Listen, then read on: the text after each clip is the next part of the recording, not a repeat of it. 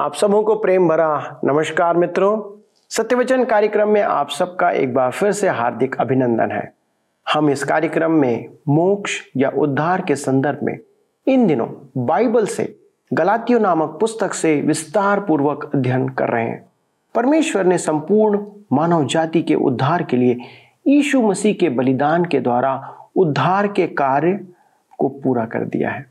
लेकिन इसके संदर्भ में यहूदी एवं गैर यहूदी विश्वासियों के बीच मूलभूत शिक्षा के प्रति स्पष्टता नहीं थी। इसलिए पॉलुस उनकी दुविधाओं को दूर कर रहा है, क्योंकि पॉलुस ने परमेश्वर के चलाए जाने द्वारा उन्हें सही शिक्षा के साथ सुसमाचार सुनाया था। लेकिन समय के अंतर में लोगों ने उसमें अपने विचारों को जोड़ दिया, जो मूसा की व्यवस्था से संबंधित था और उचित या सही नहीं था। पापों से मुक्ति पाने का सिद्धांत संसार के लिए बाइबल की मूल शिक्षा है, जो बदल नहीं सकती है। यह सब काल और समय में जाति के लोगों के लिए एक ही सिद्धांत है। तब से लेकर जब तक पृथ्वी जीवित है, तब तक। दोस्तों ये सब काल समय में जातियों के लिए, लोगों के लिए, मनुष्यों के लिए एक ही सिद्धांत है, जिसे हमें सही रीति से समझना आवश्यक है। ताकि हम सब इसे जानकर सही रीति से उसका, वो अपने जीवन में उपयोग करें। इसलिए हम इसके सभी पहलुओं को देख रहे हैं ताकि उद्धार के आनंद को पूर्ण रीति से हम अनुभव कर सकें। आइए देखें, आज पॉलुस हमें किस बात को स्पष्ट रीति से समझाना चाहता है? मेरे मित्रों, आइए आज हम अपने अध्ययन में आगे बढ़ें और गलातियों की पत्री पाँच अध्याय उसके तीन पद को पढ़ें। यहाँ पर इस प्रकार से लिखा है, फिर भी मैं हर एक खतना कराने वालों को जताए देता हूँ कि उसे सारी व्यवस्था माननी पड़ेगी। आप व्यवस्था से केवल अपनी इच्छा की बातें नहीं कर सकते। आप उसमें व्यक्त दंड और अन्य अनेक बातों को अनदेखा नहीं कर सकते। या तो आप संपूर्ण व्यवस्था का पालन करें या किसी का भी नहीं। मैं प्रसन्न हूँ कि मैं व्यवस्था के अधीन नहीं। मुझे मसीह में स्वतंत्रता प्राप्त है। मैं स्वीकार करता हूँ कि उसे सदा प्रसन्न रखने में मुझे समस्या होती है। परंतु वही एकमात्र है जिसे मैं प्रसन्न करने का प्रयास करता हूँ। मैं किसी भी विधि विधान का पालन नहीं करता हूँ। मैं हर एक खतना कराने वाले को जताए देता हूँ कि उसे सारी व्यवस्था माननी पड़ेगी। तब वह आगे कहता है, गलातियों के पत्री पाँच अध्याय उसके चार पद में, लिखा है, तुम जो व्यवस्था के द्वारा धर्मी ठहरना चाहते हो, मसीह से अलग और अनुग्रह से गिर गए हो। मेरे मित्रों, यदि आप मसीह में विश्वास के द्वारा उद्धार पा चुके हैं तो व्यवस्था पालन के निम्न स्तरीय जीवन के कारण आप अनुग्रह से वंचित हैं। यही अनुग्रह से गिर गए का वास्तविक अर्थ है। मैंने एक बार अपने अध्ययन काल से गिरना एक धर्म शिक्षा है, जिस पर मेथोडिस्ट कलिसिया विश्वास करती है और प्रेसबिटेरियन कलिसिया पालन करती है।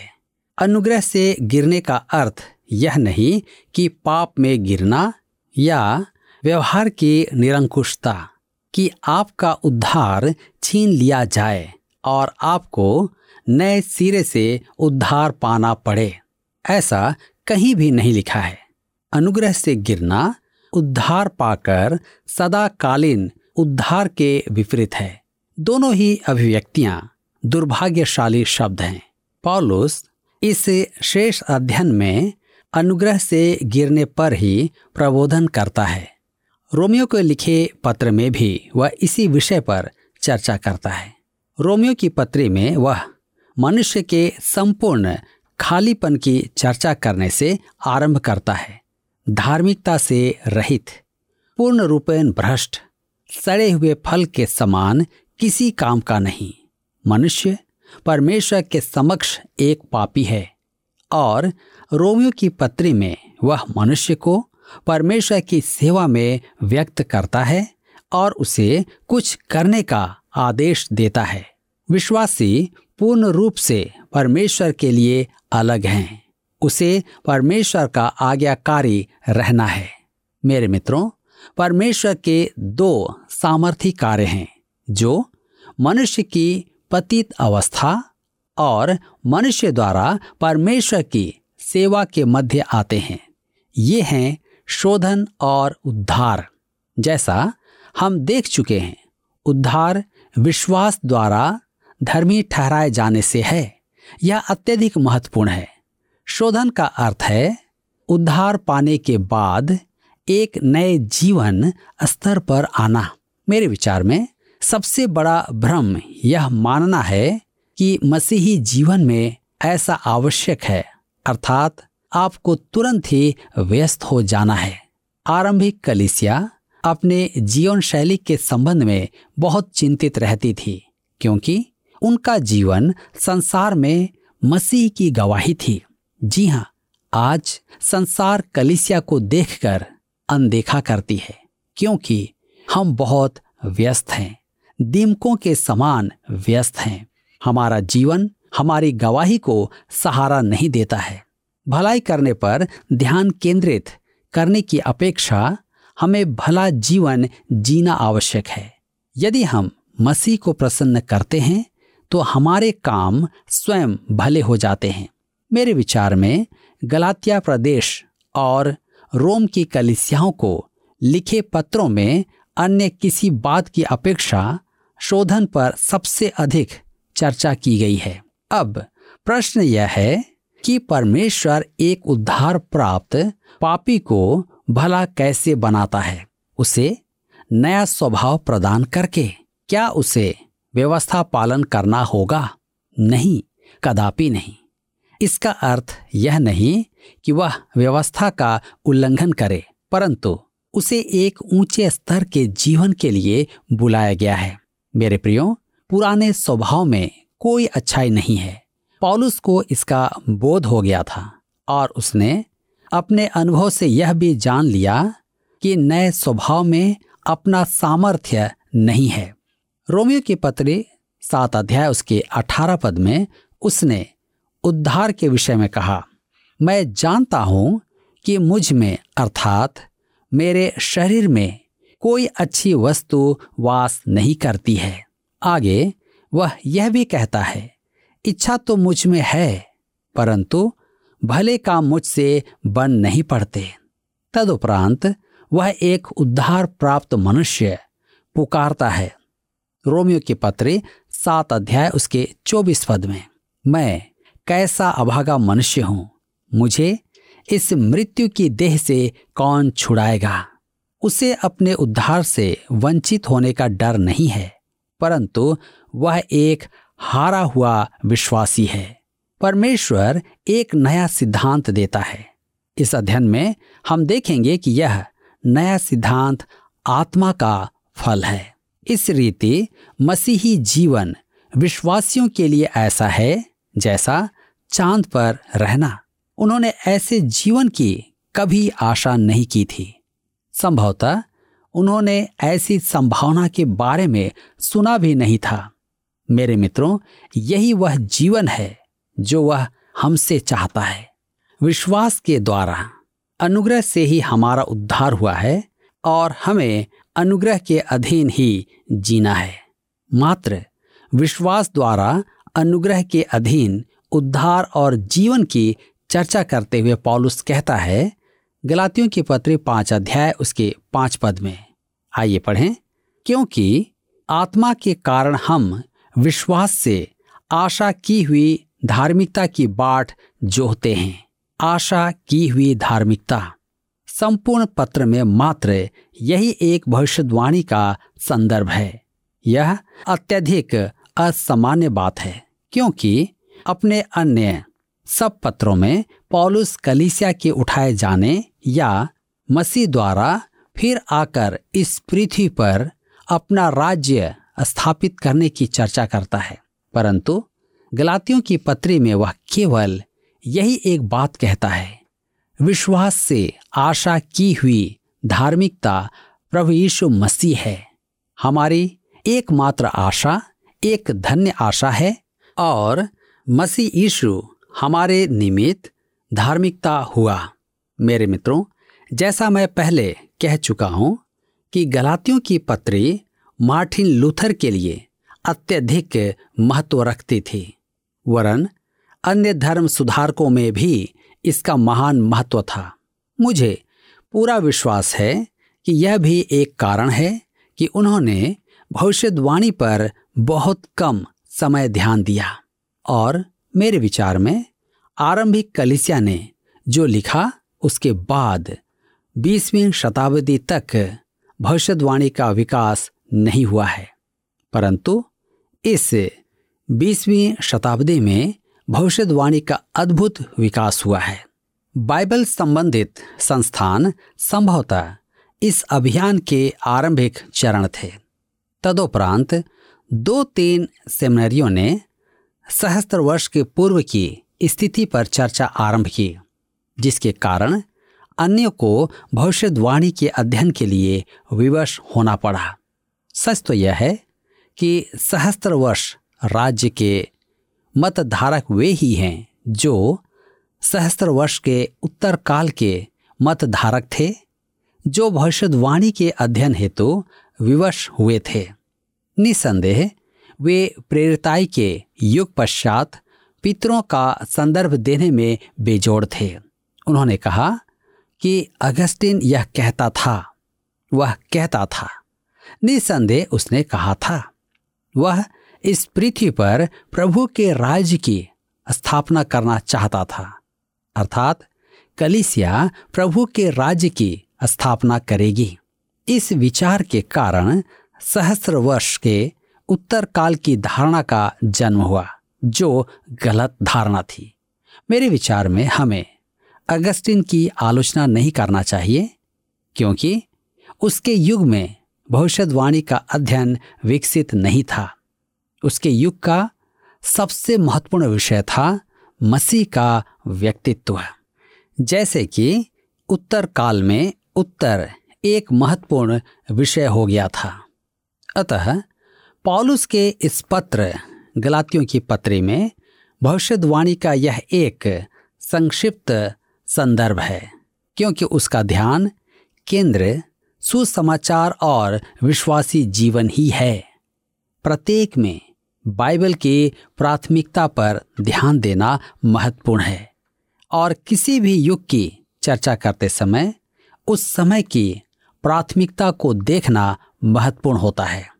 मेरे मित्रों, ऐसा करने पर वचन को गलत समझा जा सकता है और उनकी व्याख्या भी गलत समझी जा सकती है। और उनकी व्याख्या भी गलत हो सकती है। और भविष्यवाणी के संबंध में कलिसिया पितरों का उदाहरण देना ऐसा ही है। अंततः भविष्यवाणी पर प्रेरित पॉलुस, पतरस, याकूब मती मरकुस और लुका का है। हमें ध्यान देना है कि उन्होंने भविष्यवाणी के संबंध में क्या लिखा है। परंतु गलातियों को पत्र लिखते समय पॉलुस कहता है, क्योंकि आत्मा के कारण हम विश्वास से आशा की हुई धार्मिकता की बाट जोहते हैं। तूने लहू के कतरों को मेरे लिए बहा दिया। तूने जा बदन देकर यसु मुझको बचा लिया।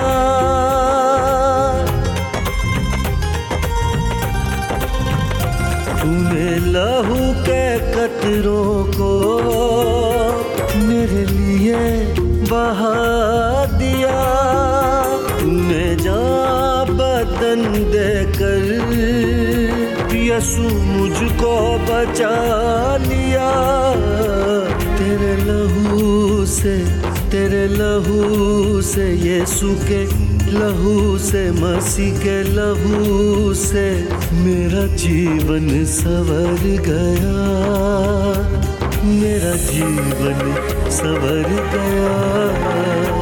यसुना मिला यसुना मिला, मेरा जीवन सवर गया। तब हम गलातियों के पत्र पाँच उसके छह पद में आगे पढ़ते हैं। लिखा हुआ है, मसीह यीशु में न खतना और न खतना रहित कुछ काम का है, परंतु केवल विश्वास, जो प्रेम के द्वारा प्रभाव डालता है। मेरे मित्रों, वैधानिक द्वारा मसीही जीवन उत्पन्न नहीं होता है। इसका सूत्र सरल है, केवल विश्वास।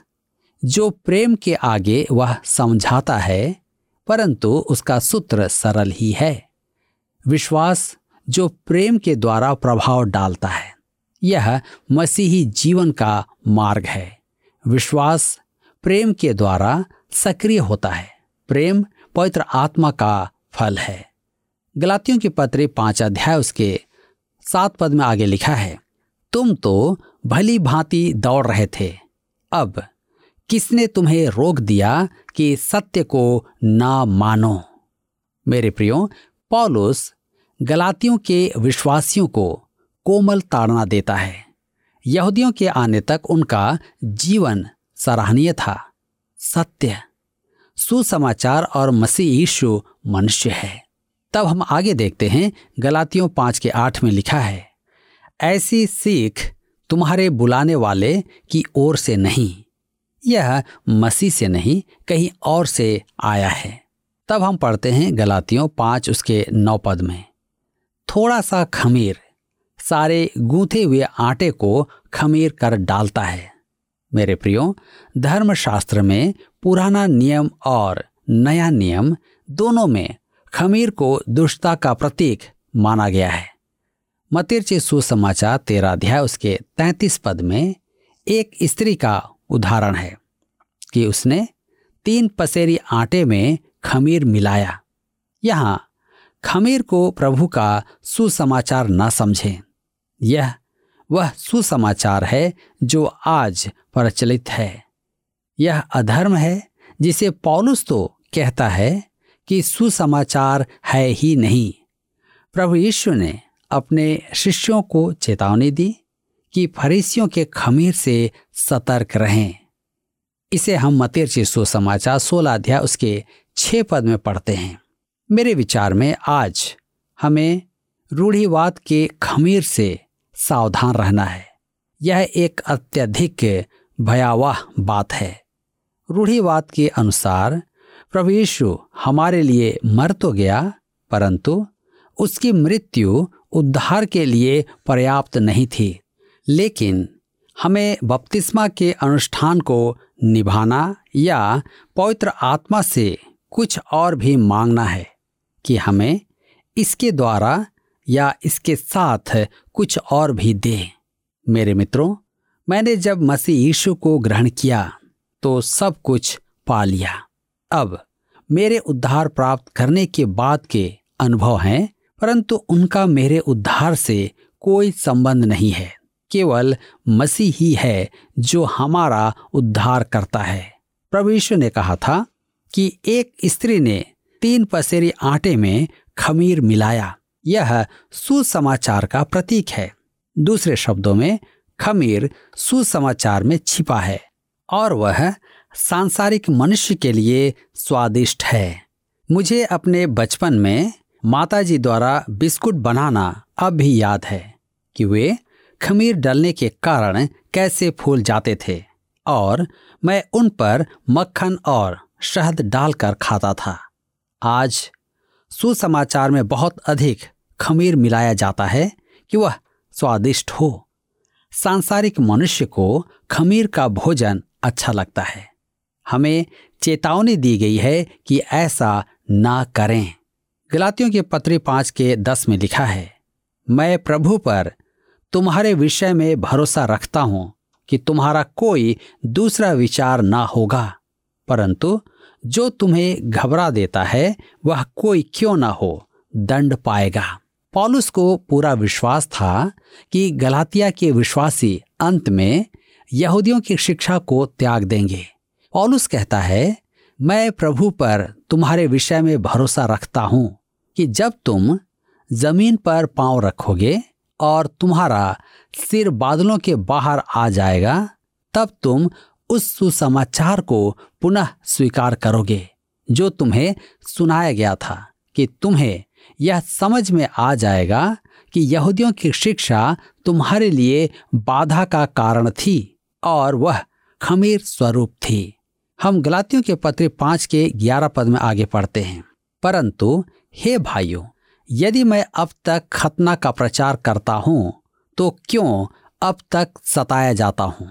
फिर तो क्रूस की ठोकर जाती रही। यह पद महत्वपूर्ण है। पॉलुस कहता है, यदि मैं अब तक खतना का प्रचार करता हूँ तो क्यों अब तक सताया जाता हूँ? सुसमाचार में और कुछ जोड़ दो तो वह स्वीकार किया जाता है। सुसमाचार अपने आप में तो सांसारिक मनुष्य द्वारा स्वीकार नहीं किया जाता है। सुसमाचार का प्रचार कुछ लोगों द्वारा विरोध का सामना करता है। अतः पॉलुस कहता है कि यदि वह सुसमाचार में कुछ जोड़ रहा है तो वह सताया क्यों जाता है? आगे कहता है, फिर तो क्रूस की ठोकर जाती रही।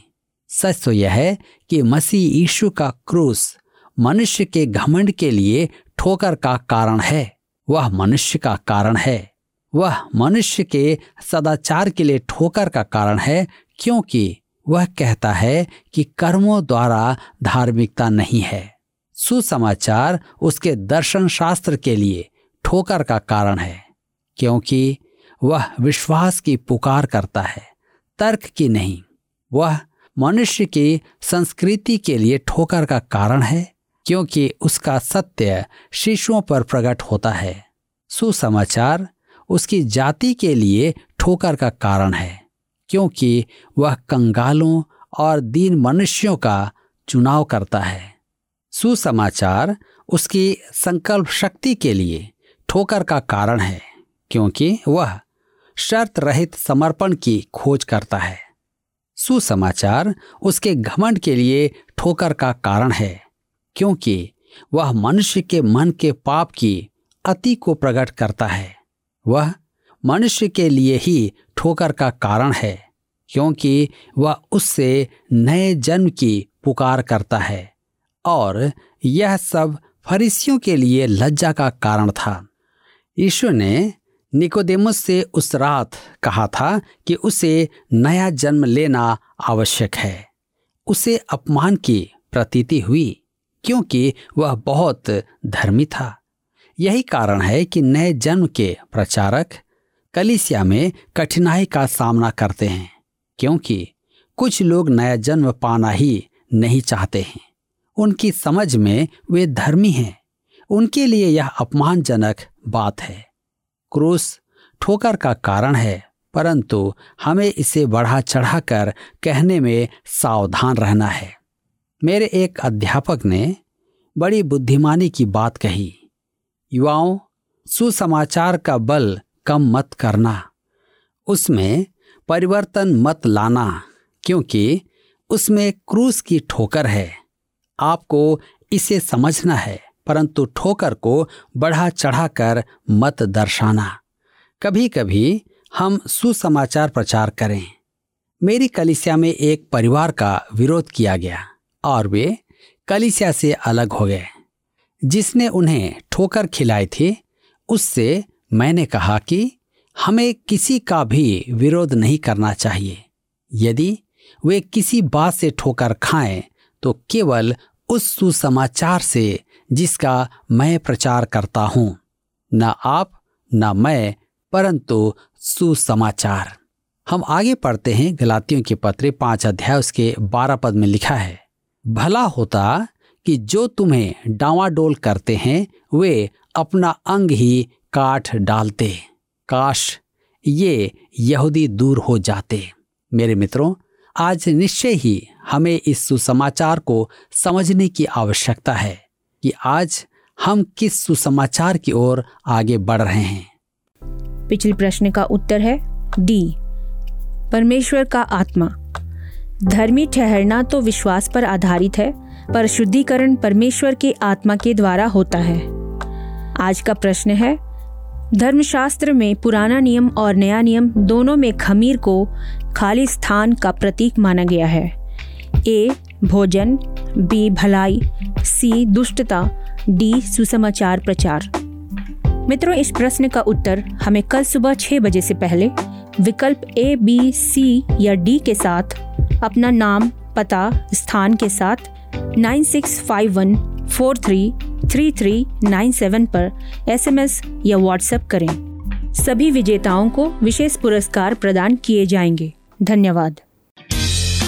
क्या आपको यह कार्यक्रम पसंद आया? अभी हमें एक मिस कॉल करें और आप अगले विजेता हो सकते हैं।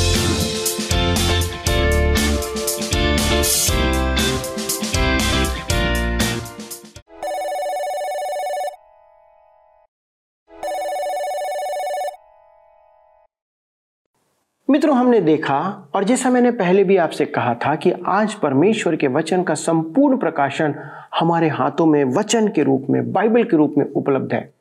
बाइबल परमेश्वर का वचन है, जिसमें हम अपनी विचारों को थोप कर इसके संदेश को बदल नहीं सकते हैं। पाप से मुक्ति पाने की मनुष्य के पास कोई भी व्यक्तिगत योग्यता नहीं है। हम अपने भले कार्य या अपने धार्मिक विधानों के द्वारा उद्धार प्राप्त नहीं कर सकते। कोई भी भले कार्य मसीह यीशु पर विश्वास के बगैर उद्धार के संबंध में व्यर्थ है। परमेश्वर से मेल मिलाप के लिए यीशु ने अपना बलिदान दे दिया है। इसलिए उस पर विश्वास ही हमें परमेश्वर की धार्मिकता प्रदान करता है। और इस प्रकार हम विश्वास से, अर्थात विश्वास के द्वारा आशा की हुई धार्मिकता की बाट जो होते हैं, इंतज़ार करते हैं।